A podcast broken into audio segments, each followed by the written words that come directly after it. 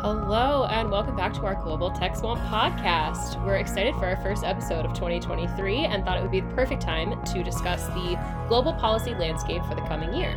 We'll be talking through rules and regulations related to privacy, competition, connected health, and more in the EU, UK, and US. We'll also be discussing the potential intended and unintended consequences of these regulations and what this means for small businesses and enterprises across the world. But before we say hello to the rest of our global policy team, Anna, I think you have something to tell our listeners. yes, that sounds so ominous. um, but this is my last episode as a permanent host on Tech Swamp, but the good news is this is not a goodbye, it's just a I'll see you later. And I'll be back as often as you need me to fill our listeners in on policy issue areas, and I'll keep keeping our members up to date whenever the need exists for me to do that. Yeah, it'll be excited to like exciting to have you as a as a guest on future episodes. And while we're sad to be saying see you later to Anna, we're excited to welcome Steven to the podcast as a permanent host. Hey, Steven, welcome officially to the pod. Oh, officially hello. Yeah, it's really excited to be joining it all the way from the uh, from the UK. I'm looking forward to it. Now that the exciting news has been covered, let's say hey to the rest of our global podcast team. Brad, how's it going? Hello, hello, hello. Hello, three hellos, big day. Um, and Caitlin, um, Caitlin, what's up? Per usual, I am membership chillin'. I hope so. I hope so. Um, and of course, I'm Alex. Um, so before we cover the global policy landscape for 2023, we're going to talk tech history and the top global tech headlines.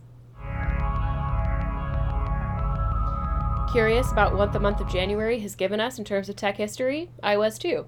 Here's a list of notable tech adjacent history, tech history specifically.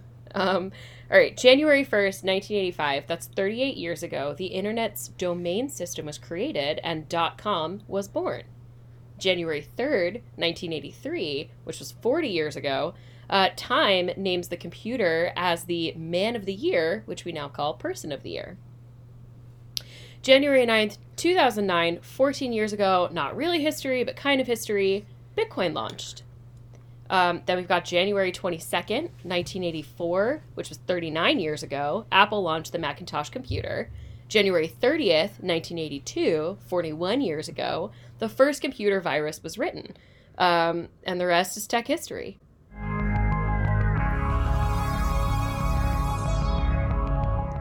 And now on to Bites and Brews. Anna, Brad, Caitlin, and Steven, what is going on in the news?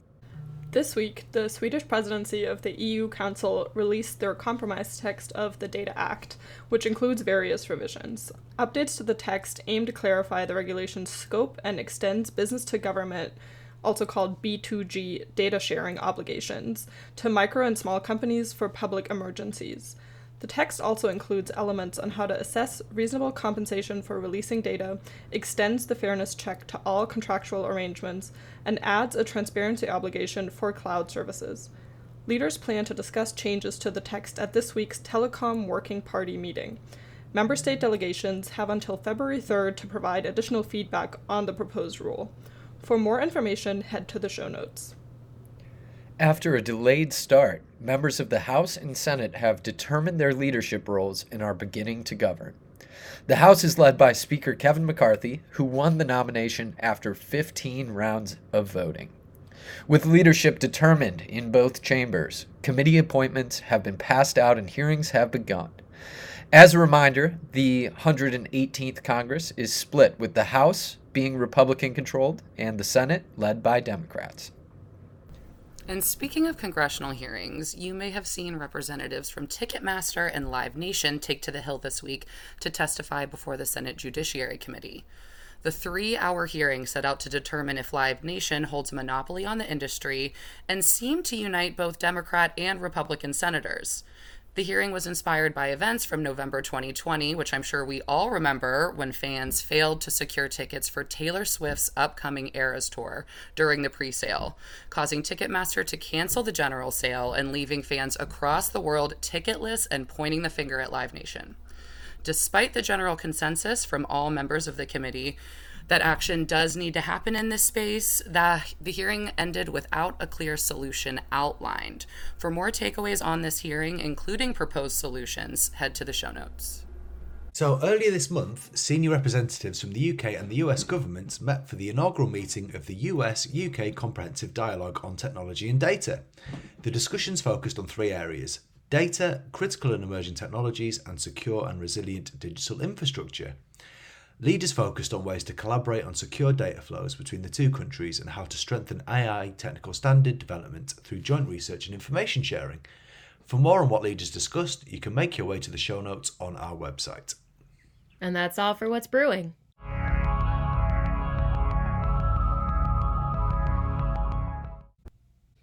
As we mentioned earlier, we're talking through rules and regulations related to privacy, competition, Web3, connected health, and more in the EU, UK, and US, as well as the potential intended and unintended consequences of these regulations for small businesses and enterprises across the world.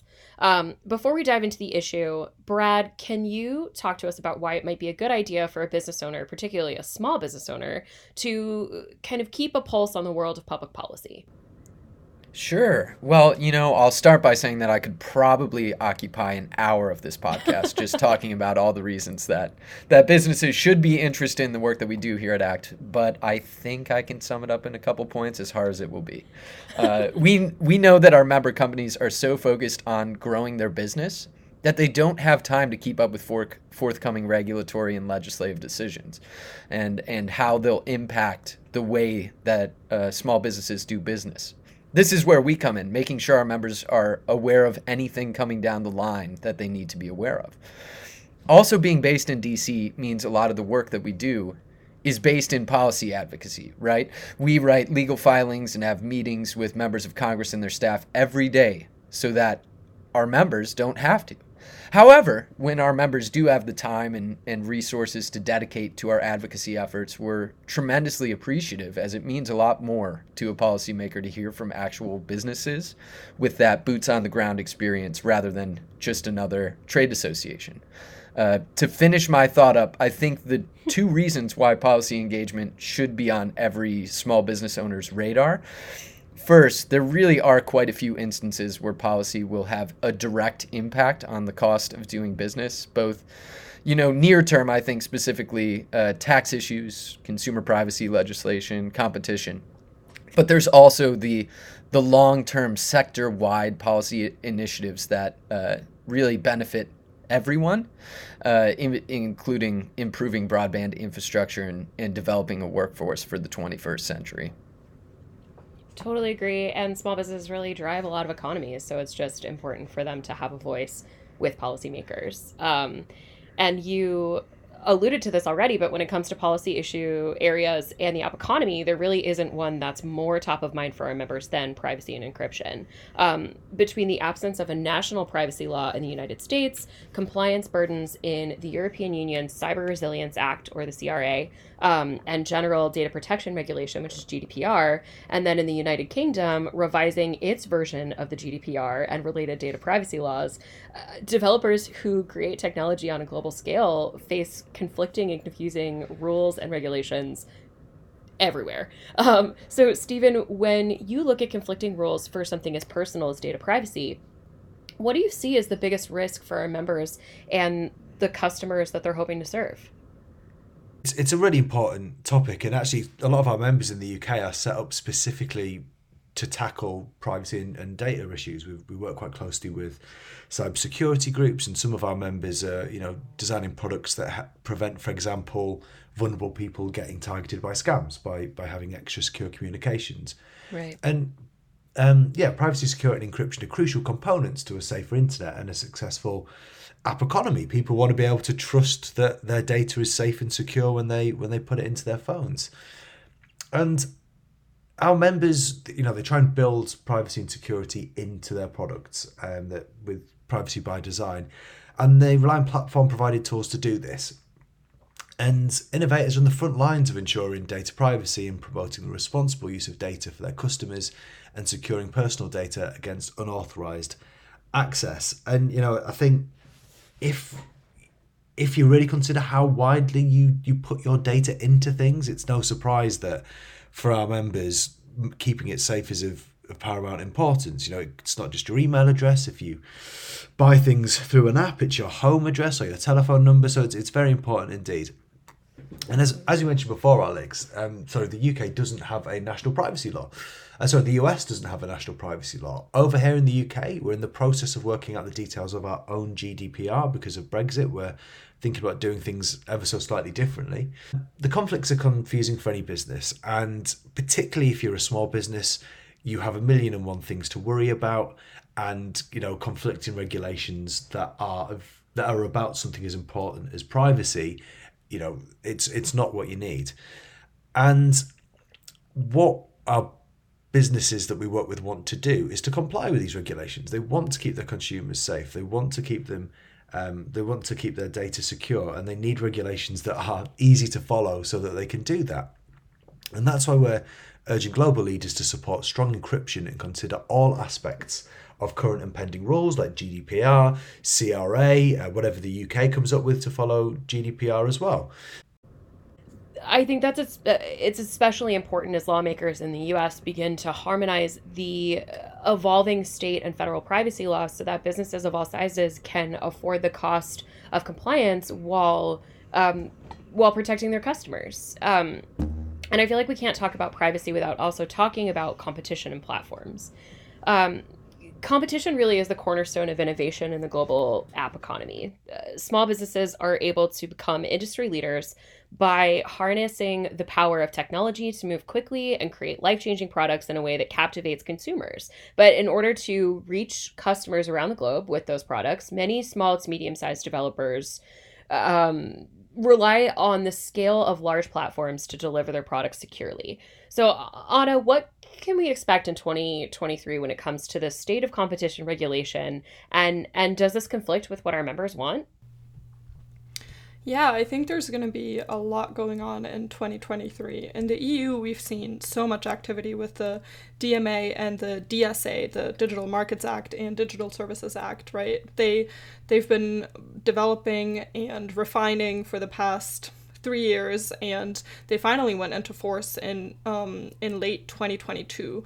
And now we're in this this implementation phase, and that will be probably the most important phase because you can you know write a law however you want to but then it really depends on how it's going to uh, work in practice and how it's going to be enforced sure. um, and so we want to be a critical part of this in, um, implementation phase so we can make sure that small businesses like our members can continue to compete in the app economy and this year the European Commission is is holding a lot of different workshops that focus on different aspects of the practical implementation of the DMA.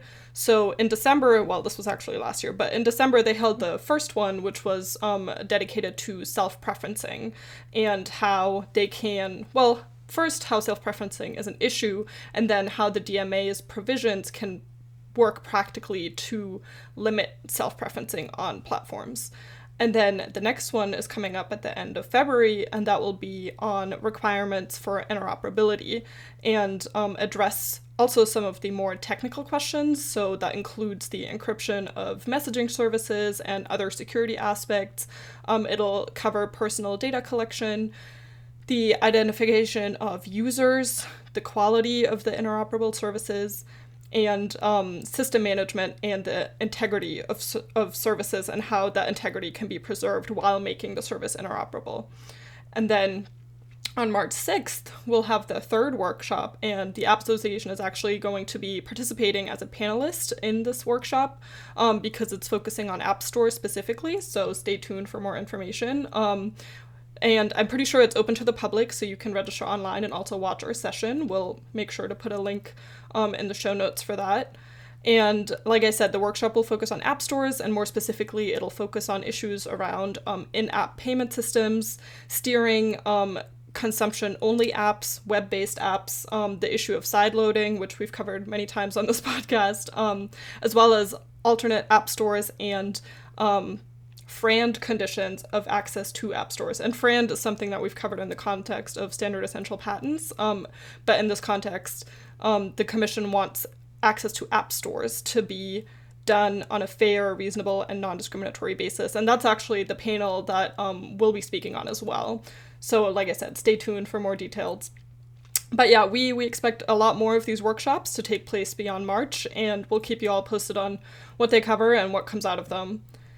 And then that's it for the EU for now, I would say. Um, but in the US, there's also a lot going on, and competition enforcers are pushing the boundaries of current law, and companies with a global presence are facing conflicting, confusing, and potentially harmful rules, regulations, and enforcement actions, right? If you're a US business that operates in the EU, you might have two different, very complex sets of rules to contend with. And so a lot of this conflicts with the environment that is best for our members. And Stephen said this earlier, but our small business members, SMEs, they often don't have the same resources that large corporations have to comply with different regulations.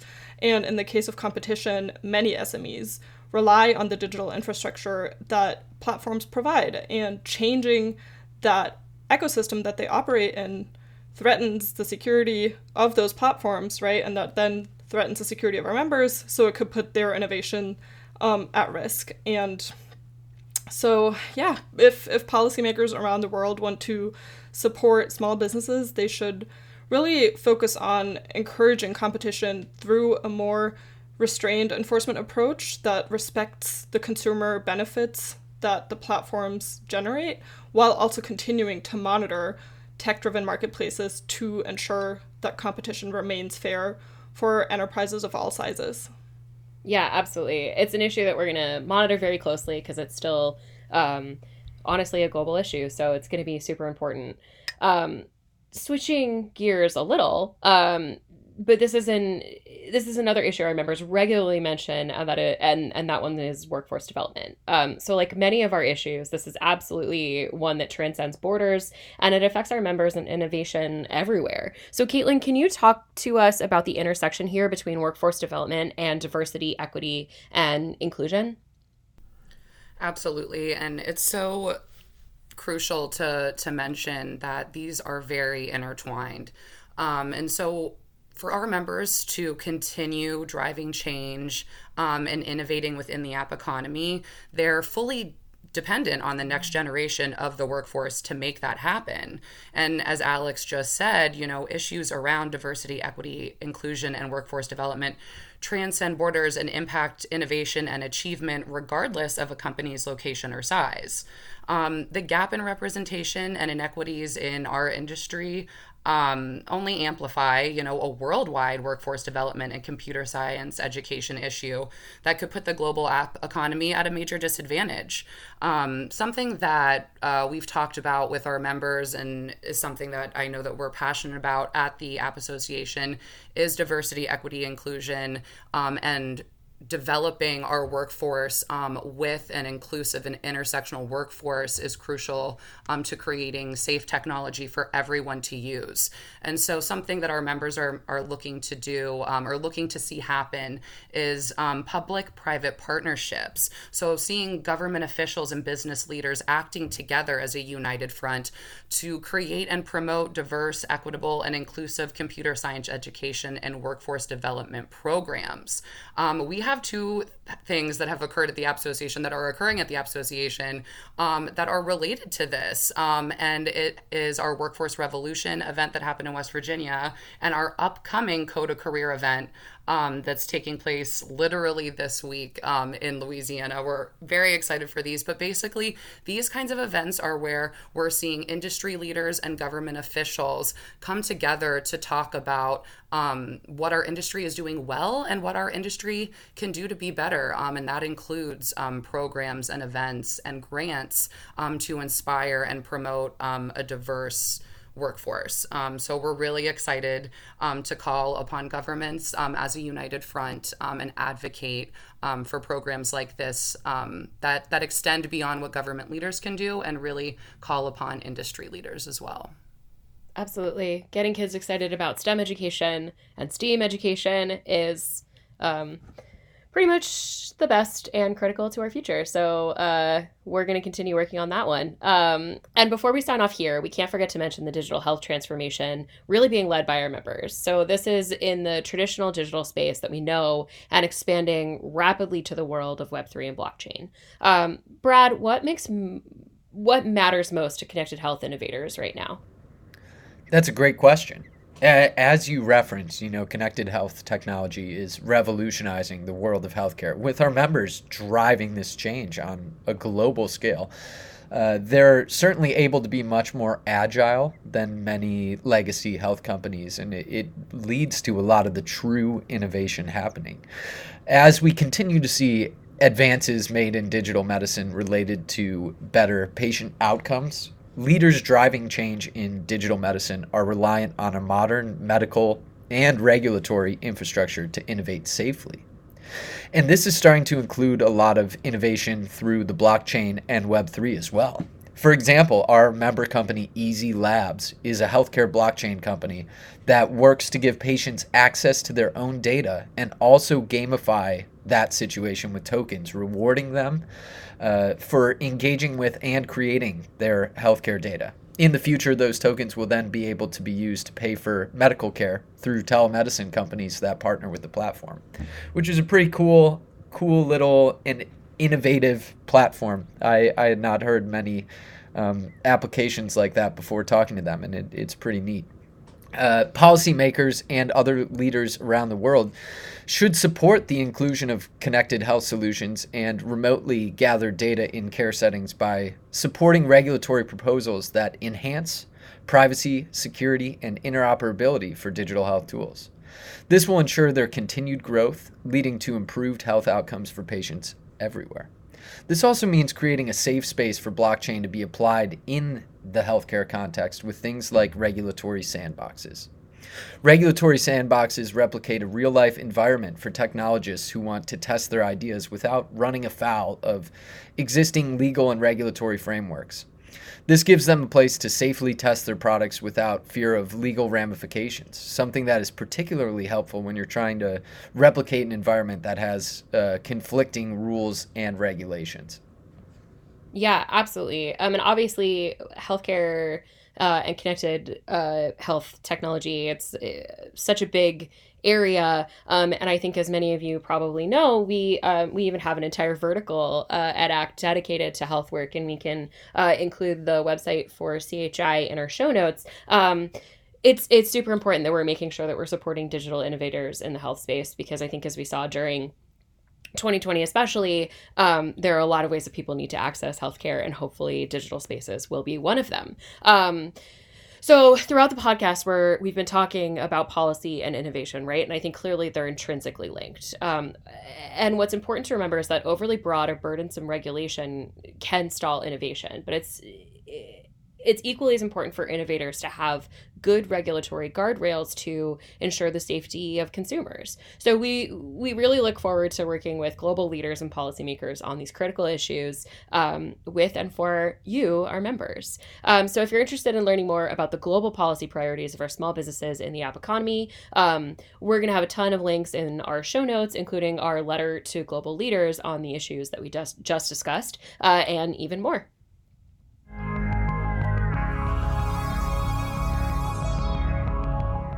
And now it's time for Random Identifier. Anna, since it's your last one, you are up first. That's a lot of pressure. No.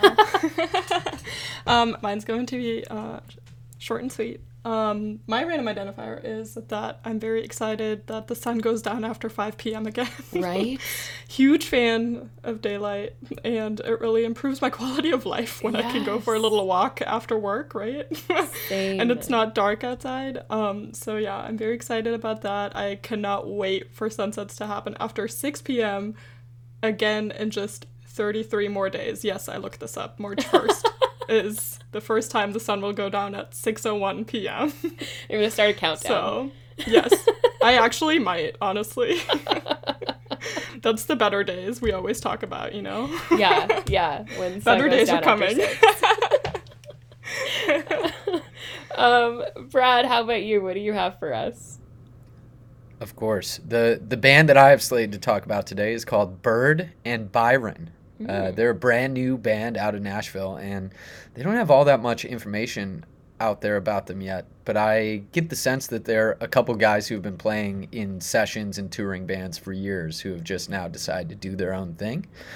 Uh, the music is a lot more polished than the bands I tend to listen to, but their debut EP that they just put out like last month called How Love Grows, uh, six songs that all sound remarkably different from one another. It's it's definitely indie rock with some really strong vocals and interesting guitar work, uh, but still in the vein of highly digestible pop music. Definitely recommend them because it's super easy listening and the EP is only 17 minutes long, so you don't even have to commit for that long. Nice. Love that. Love that. Um, plus, a strong EP can often be a signal for something great. Tis true. Tis true. Um, Caitlin, what about you? You're next. Well, um, I'm very excited to talk about Succession for the 50th time this week. because it is um, my latest obsession. I obviously am on the bandwagon like a little late because the show debuted years ago. Um, but I'm kind of happy that I did it this way because I'm able to binge a lot of it, but then also a new season is coming out. So um, I'm not gonna like sit here and talk about how much I love Kendall or anything like that. Um, and how I am worried about what that means for me emotionally. But um, my DMs are open to all Succession fans. Um, I want to talk about it all the time, so you know what to do. It's at honestly- Caitlin Ear on all platforms. It's funny because when you like said you're happy that you're so late so you can binge it, it's also helpful because no one's like talking about it and spoils it for you.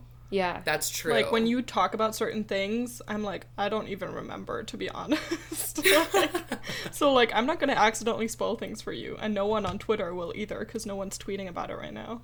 Yeah, okay, actually Loki though I did see I saw a screenshot of I think it looks like Connor gets married um to that lady. I saw a screenshot of him at an altar with her with a wedding dress on. And so I saw that on Twitter and I was like, "Oh, well that's a spoiler." Honestly, I don't even know what you're talking about right now. So, Oh, well maybe I just gave you a spoiler. or maybe I need to pay more attention when I watch TV. I'll put a warning on this episode Succession spoiler maybe question mark question mark. Three years think- later. That's the other good thing about like the fact that there's a new season coming out though is that like if you happen to spend like an entire Saturday watching Succession, you can be like, no, no, no, it's just that I'm like caught up in time for the new season. You know what I mean? Like it gives you it gives you an immediate like yeah, you can. It's just- like how people meal prep. exactly mm-hmm. you're just getting ready for something. Just like that. Yeah. Just like that. Um, Steven, how about you? What's on your mind for your first random identifier as a permanent host? Yeah, so for my uh, first random identifier, I'm going to sort of combine being a bit sentimental with a product review from something that was launched in 2017 because I'm cutting edge it. like that. um, so uh, recently, I got a Nintendo Switch, and it was um, it was a really good reminder of like how technology can sort of genuinely bring people together. Because at one, it's got some really clever bits in there that make games easier to play if you're a kid or whatever.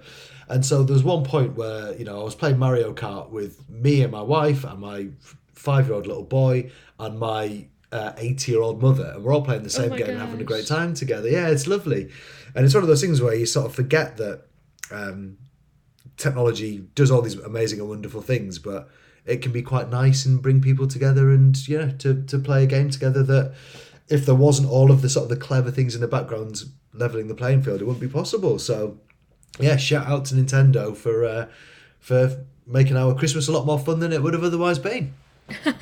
I love that. I love that. Um, plus, Mario Kart is like objectively delightful game to play. So, Oh yeah. um, yeah, yeah, for sure, fun for the whole family. Um, my ooh, okay, this is a great tie-in to my random identifier because Oh. my random identifier is related to family because I started uh, watching a show called Yellowstone.